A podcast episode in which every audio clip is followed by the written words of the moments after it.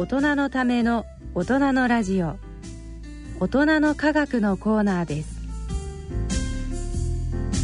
このコーナーは日経サイエンス発行人の吉川和樹さんにご出演いただきます。ご機嫌いかがでしょうか？慶應義塾大学4年鈴田春奈です。ご機嫌いかがでしょうか？東京大学政策ビジョン研究センターの山野博子ですこのコーナーでは日経サイエンス発行人の吉川和樹さんに日経サイエンス誌の特集記事について解説いただいています。吉川さんよろしくお願いします。よろしくお願いします。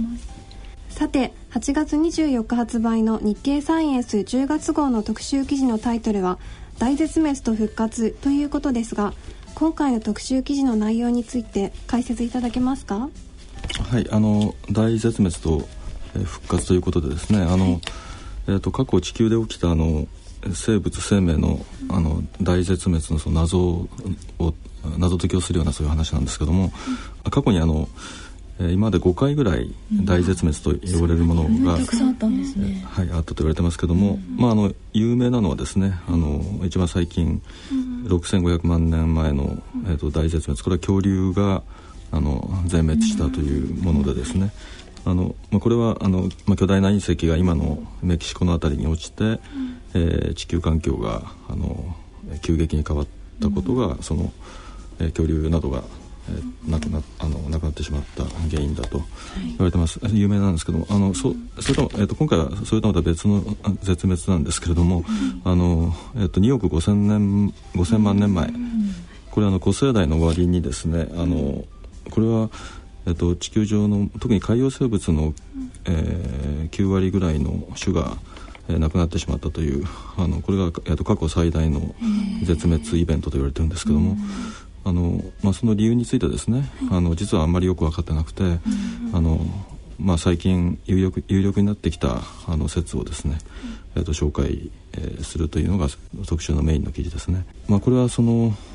えーと、ペルム紀のペルム紀末の大絶滅というふうに言われてまして、うん、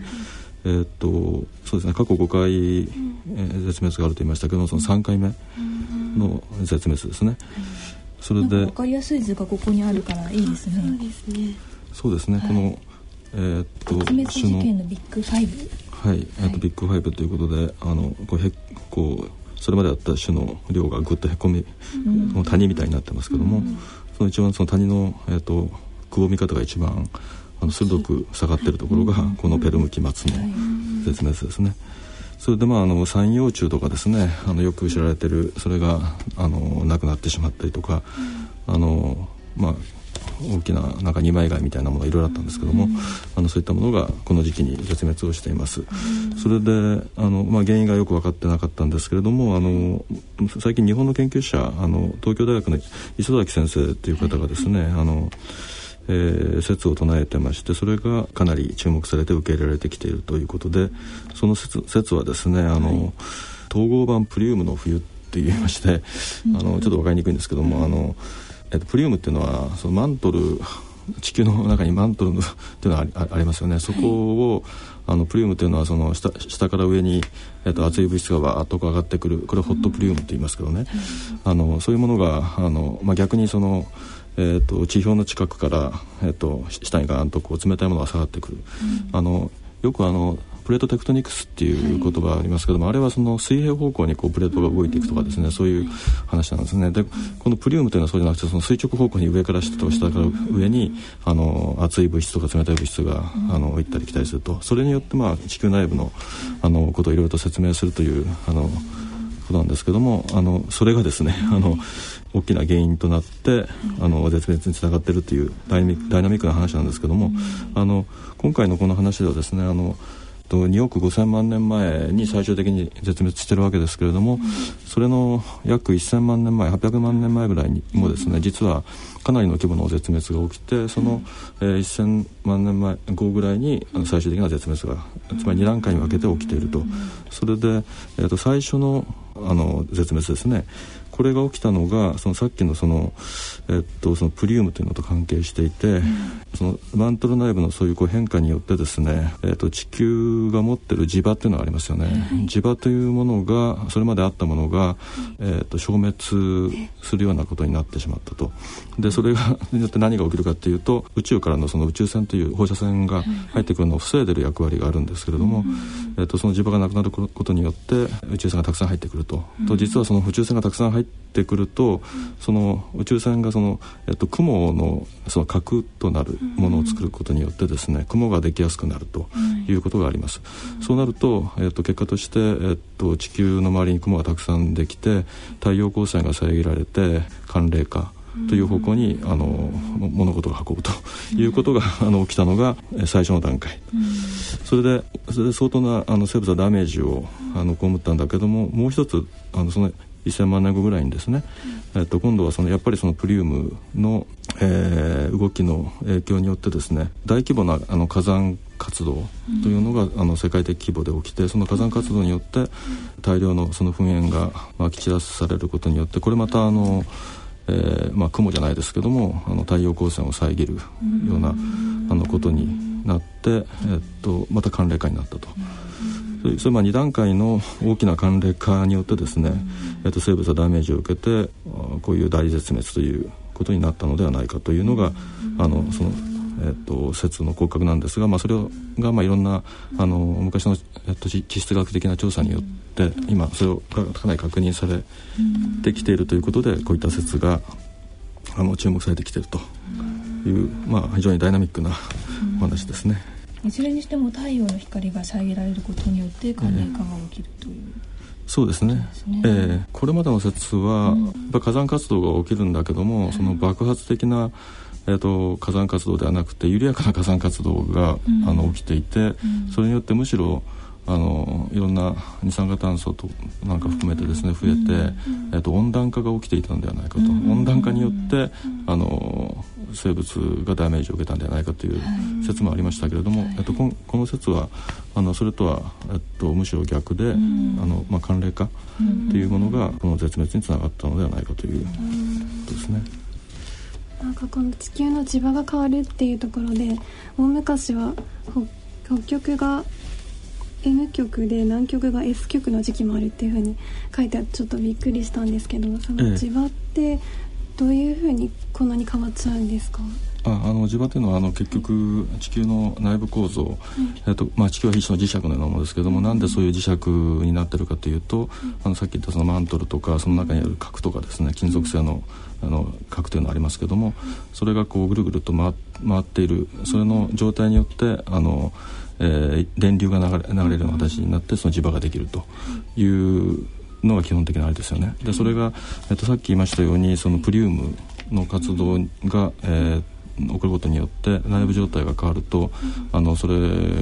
があの上乱を受けて、あのそれが 逆転をしたりとか、消えてしまったりとか、あのそういう、えー、ことにつながるというのがひとが、えっと、一つの原因ですね。それでこの時に限らずあの地球の磁場というのはあの強くなったり弱くなったりという時期があのそういうパターンが続いてまして、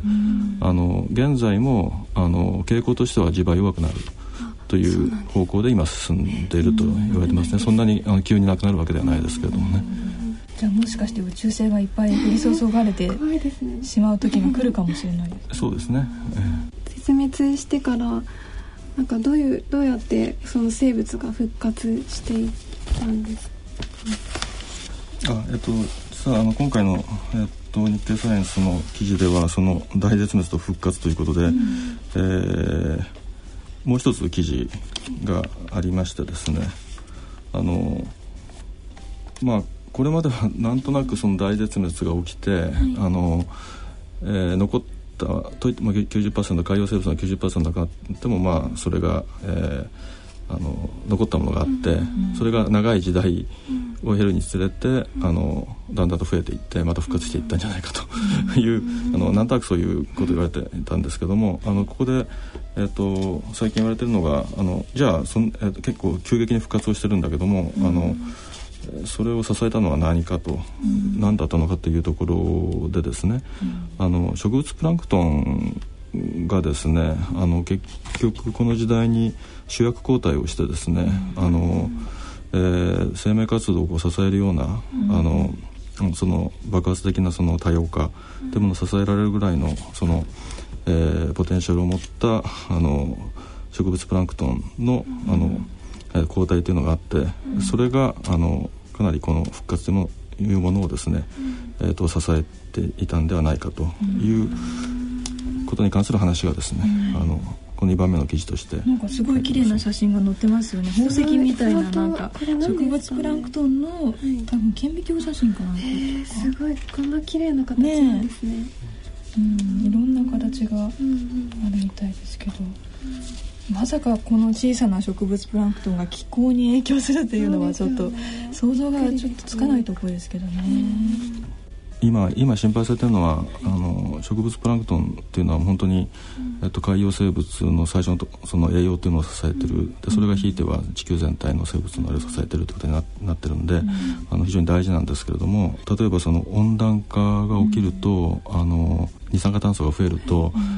単にこう気温が上がるということだけじゃなくてそれがその海洋中にあの溶け込むことによって、えっと、酸性化あの海洋が酸性化するという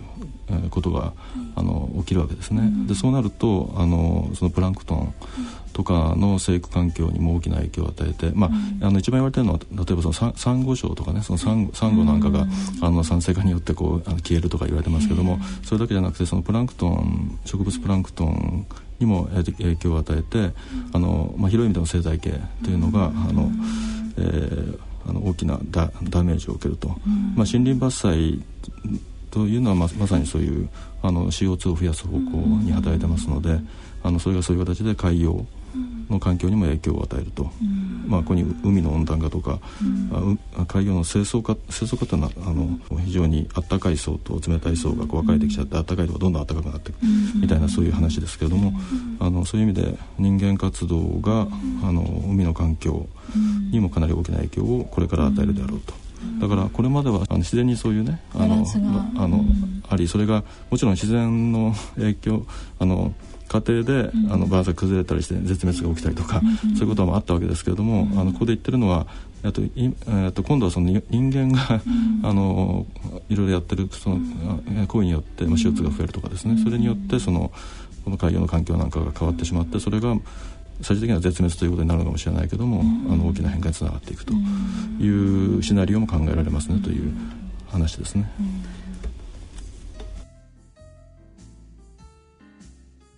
りがとうございます。えー、この他にも面白い記事がたくさんありましたけど、なんか今野さん気になる記事ですね。ちょっとあの私の学生の頃の専門に近いんですけど、再生医療について最新の研究の話が載ってたりして、えー、興味深いですね。なんかちょっとびっくりした。最近流行りの 3D プリンターってありますけど、ね、あの臓器をそれで作ろうっていう試みもあるみたいで。あの基本深いですね。ここまで再生医療もついに、ね、あの細胞って普通はあのシャーレであの二次元的に培養するような世界でそれから臓器を作るっていうのは一体どうしたらできるのかものすごいギャップがあったように思ってたんですけど、まあね、いきなり 3D プリンターでそれ臓器ができると思わないですけど結構不思議なやり方であの砂糖を使って血管組織みたいなものを作る試みがあったりとかですね。立体化するための試みがいろいろあるんだなという。うん。そうですね。あの今その iPS 細胞を使ったあの再生医療って日本で、えー、特に話題になってますけれども、まあ、今回取り上げてるのは、まあ、iPS の話ではなくて、まあ、それだけじゃなくてそそれ以外にいろいろとね、あのどんどんこの分野あの技術が進んでいて、はい、あのまあ、4つぐらい話題を取り上げてますけれども、あの最前線の話をえっと、紹介してますね。その今 3D 印刷で作るという話以外に、えー、えー、と細胞の接着剤を利用するという記事があるんですけれども、まあ、接着剤的な役割を果たしている細胞外マトリックスというものがありまして、はい、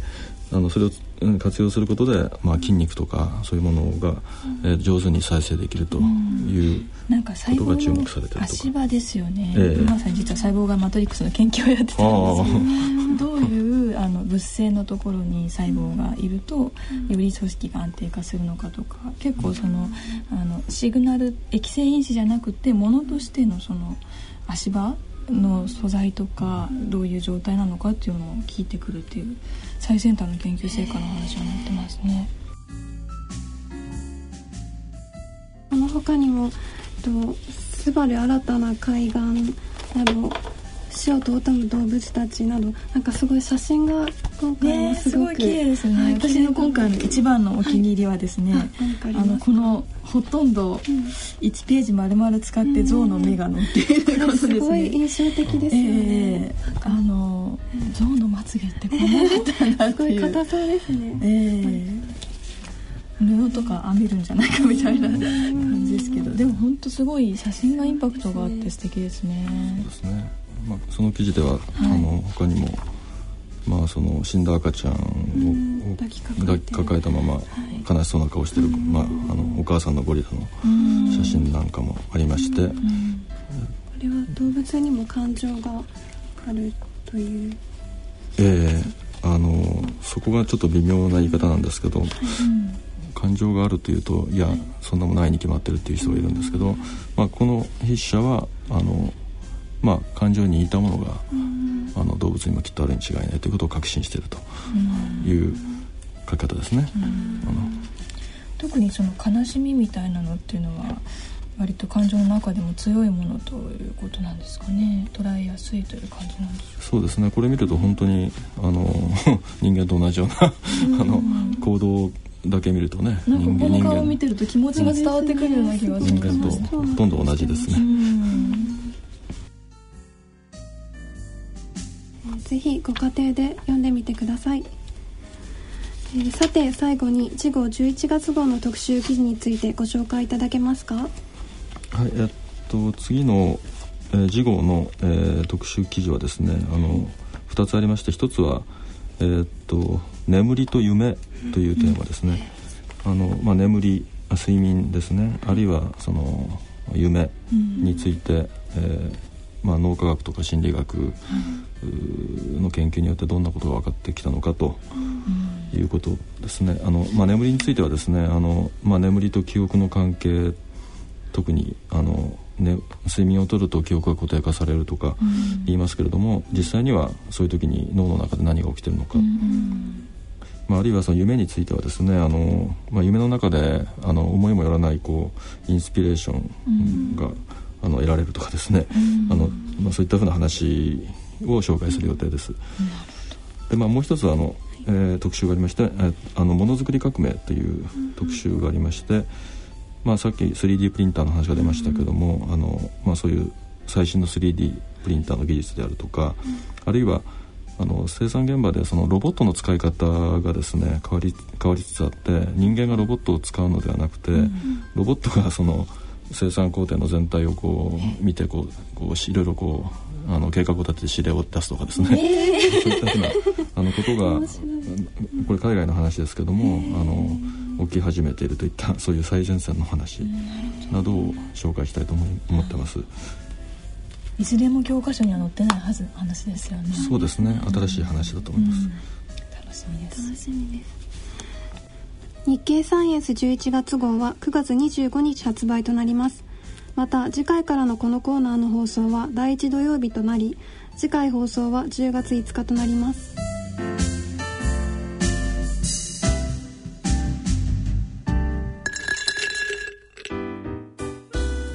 大人のための大人のラジオ。教育と犯罪のコーナーです。このコーナーは教育学博士の安倍賢人さんに進行いただきます。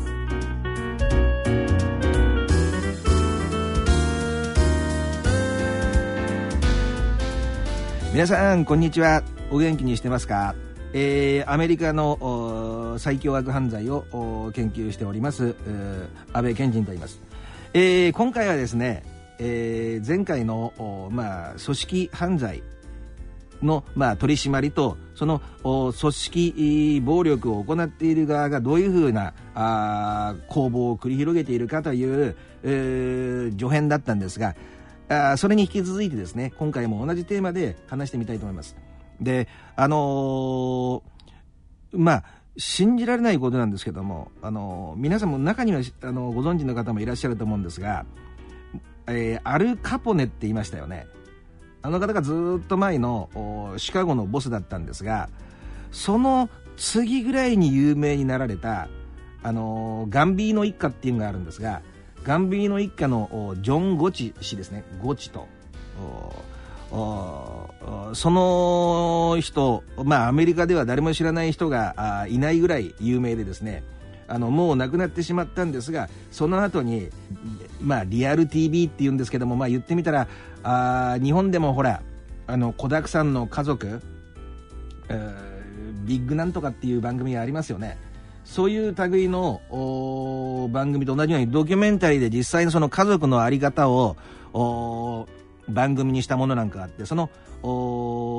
ジョン・ゴチ氏の娘さんですね。娘さんの生活とかそのジョン・ゴチ氏のお孫さんとかの生活とかを映したりするみたいなそういう番組があるぐらい、まあ、有名な方なんですけどね、あのー、やはり、えー、なんと言いますかアメリカっていうのは銃社会ですから日本でもその暴力団の構想の時には銃が使われますけどもアメリカっていうのはそれはあのもう上等手段といいますか。で、えー、結局ですねこういうことなんですね。詳細をお話ししますとこれってねあの一般の社会の会社なんかの動きにもちょっと似てる部分がありますんで、えー、こうもともとは、えー、自分のそのガンビーノファミリーっていうぐらいですから、えー、そのトップの人がカーロ・ガンビーノっていう人がいたんですね。この人はもうその5大ファミリーの中の、まあ、実質上のトップでもあるし、えー、彼この5つのおニューヨークのマフィアのファミリーっていうのはあの一つの、まあ、あ大きなそのコミッションというですね委員会を設けてまして必ず何かがある時にはそのコミッションの中で同意を得なきゃいけないというふうなことでで、えー、その中で、まあ、トップに君臨していたんですよねガンビーのファミリーでその方が亡くなる直前にですね自分の娘のお婿さんにあたる人間をあのトップに、えー、据えたと。あのその人は、まあ、あコステラーノという人なんですかね。その、その、もともとのその、伝説とも言われるような人の時にはやっぱりガツンと力がある人が上を押さえてますがその2代目になった人娘、さんの旦那さんですよねその人っていうのは言ってみたらこの暴力社会で生きていく中においてそんなにその、えー、舞踏の何て言いますかあ歴史がないわけですよね。これって結構大事なことで例えば空手の団体とかの長になるのに自分がそのトーナメントとかで優勝してないとやっぱりその空手のグループのメンバーからあ軽視されちゃう部分があったりするんですよね。それと同じで、あのー暴力集団ですからやっぱり、えー、どこどこの構想で名前を挙げてとかそういうのがないと人がついていかないというふな仕組みになってるんですがそういうのが全くなくてお金だけお金だけお金だけっていう形で追求して、えー、言ってみたらその組員からあ取り上げるお金もかなり多いですしあの自分自身がその暴力的傾向が大して強くなかったのでいまだに残っている暴力的な分子っていうのをものすごく毛嫌いしたんですね。で、その中に属していたのがジョン・ゴチ氏で、ものすごく目障りで間接的なやり方を使って追い込んでいくという風なやり方を使っていて、だんだんだんだんその追い込められていく中で、そのジョン・ゴチ氏を中心とする若い暴力グループがですね、そのコステラーノという娘婿の側をステーキハウスの前で暗殺して、あので自分がトップに君臨したっていう本当に映画を地でいくような何て言いますか、あの経緯があるんですがその私が何でその話をしてるのかと言いますとそれによってそのそのことが旗から見ても誰が今回の暗殺によって一番美味しい汁を吸ったのかということから考えればジョン・ゴチ以外にいないっていうことは FBI の側からしてもみんな、あの一目瞭然なわけですよね。ただその証拠を得なきゃいけないという時に何が最大の証拠になったかと言いますとやっぱりそのジョン・ゴチ氏がナンバーワンの時に自分の実質上のナンバーツーに据えていた人間ですね。ナンバー2に据えられていた人間がやっぱり別の件で逮捕されましたよね逮捕されてで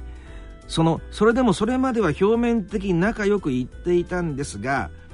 テープでそのジョン・ゴチ氏が悪口を自分の悪口を言っているテープをその裁判所で実質あ実際にこう FBI が流したんですよね。それを聞いたことによってそのこれまでの忠誠心が離れちゃってそのナンバー2の人間が全てのことを喋ってでこの人間が実際さっき言いましたあのまあ自分のまあウィットネスプログラムと言うんですけどまああ身分を全部変えて生き残るという承認プログラム、えー、に入って生き延びたんですけどこの驚くべきことがこのナンバー2の人間自体17名の人間を直接殺害してるんですよね。それでそれでもその情報の有用性が非常に高かったということでこの刑務所にその身分を変えて外で生活するっていうのは刑務所で何年かの刑期を過ごした後ですよね過ごした期間が皆さん何年だと思われます？17名の人間を殺しておいて司法取引が成り立ったということで実際に刑務所の中で過ごしたのはたったの5年なんですよ。で、こういうところがやっぱりちょっとね、アメリカも良くない意味で進みすぎちゃっているんですよね。で、あのー、その後その、刑務所に入れられたジョン・ゴッチですよね。は、あまあなかなかえー、こういうところを評価してはあの現代どうかと思うんですがあ泣きを入れない昔かだけのタイプなんでずっとその堂々と刑務所の中で暮らしてあの中にはその黒人のギャングとかいますよね体つきが大きい人間がたまたま運動の時に一緒になった時にやっぱり名前を売りたいと思ってる人間いっぱいいるわけですよ。